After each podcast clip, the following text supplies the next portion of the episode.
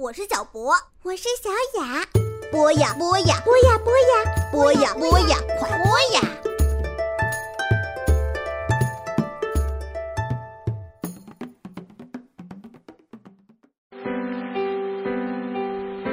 人生难舍体育，体育激励人生。少年运动家之听听体育，一档专门为孩子讲述体育故事的全新栏目。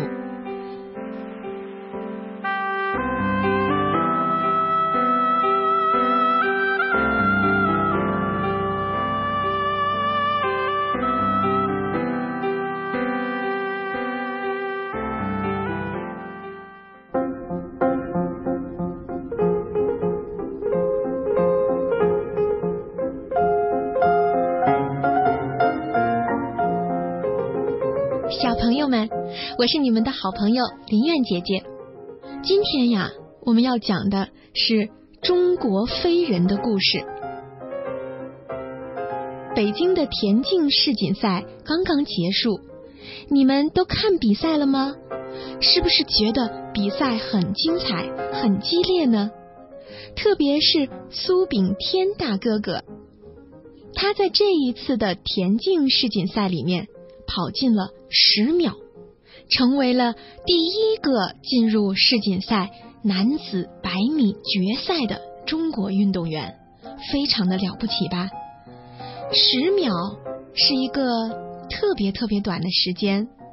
下面我们来计算十秒有多长。我们一起从一数到十，预备，开始，一、二、三。四、五、六、七、八、九、十，在刚刚过去的这个时间里面，苏炳添大哥哥就已经跑完了一百米的距离，真的是太快了。我们通常习惯把这些跑得特别快的人叫做飞人，因为他们像飞一样。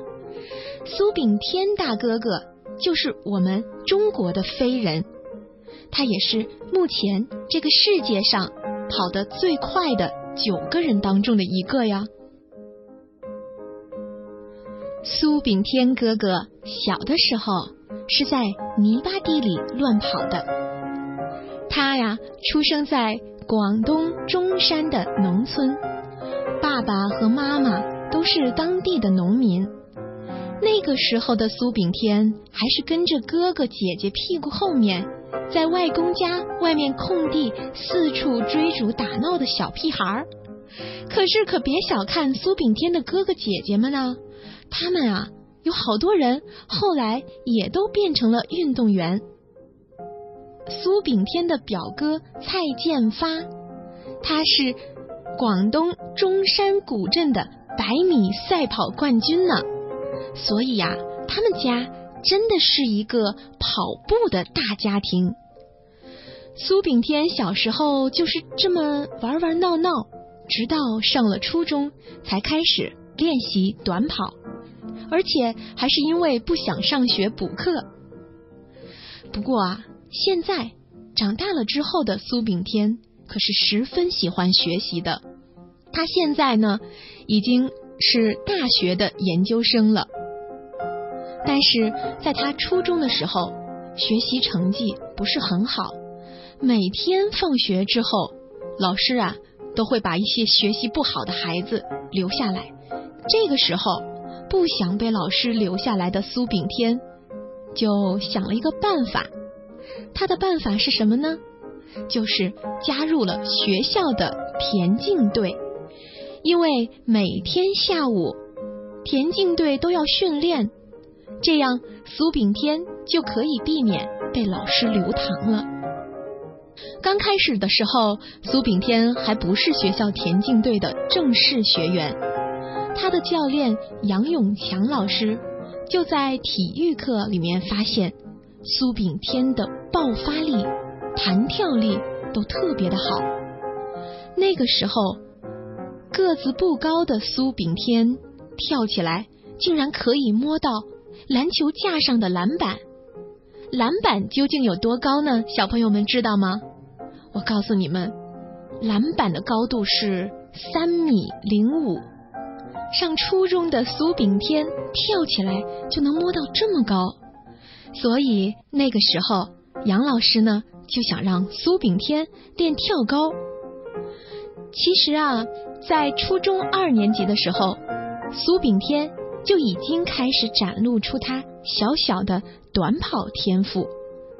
在他们村子里的比赛当中，身高当时只有一米五多的苏炳添，他已经可以超过很多比他年纪大的孩子，拿到第一名了。有一次，苏炳添家庭聚会，他就问表哥蔡建发说。哎，哥哥，你的一百米最好成绩是多少呀？蔡建发当时呢就很骄傲的说：“十一秒多啊，这个成绩已经非常快了。”但这个时候，苏炳添却笑话表哥说：“啊，这么慢，我可以跑到十一秒之内。”当时啊，他的表哥蔡建发根本不信，于是就和他打赌，说。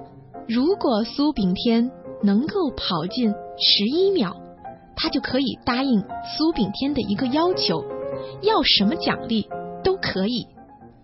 于是他们就到附近的一个学校里面去测试。最终，你们猜是谁赢了？我告诉你们，苏炳添这一次跑出了一百米十秒七的成绩。这个速度啊，把当时在一旁上课的体育老师都吓傻了。小朋友们，你们在跑步比赛当中能够跑第几名呢？林苑姐姐觉得呀，其实无论是跑第几名，只要是努力了，这样的小朋友都是好样的。那我们再接着说苏炳添哥哥，他后来呢就成为了全国的短跑冠军。成为了我们国家跑得最快的人，但是这个过程他也是付出了很多的努力。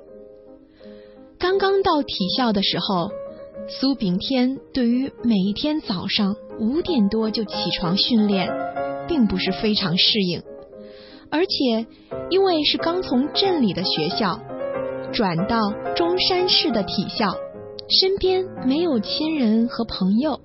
所以苏炳添一个人哭了好多次，甚至还觉得再也忍受不了了，从体校跑回了家。后来呀，还是杨永强老师到苏炳添的家里把他给劝回来的呢。在二零零六年的时候，苏炳添代表中山市参加了广东省中学生的比赛。获得了很好的成绩，于是呢，被广东省的教练看中，去了广州，成为省队的一员。在新的环境里面，竞争也更加的激烈。刚到省队的时候啊，苏炳添遭遇了成绩的瓶颈，就是成绩不好了，而且比以前跑的还有点慢。这个时候，他一度想过放弃。但是很多人都劝他留下，并且帮助他度过了这个难关。所以，小朋友们遇到困难，坚持克服两个同样重要，这是我们取得好成绩的关键一步呢。好了，今天的故事讲完了。祝愿苏炳添大哥哥在今后的比赛里能够跑得越来越快。成绩越来越好，为我们中国增光添彩。小朋友们晚安了，再见。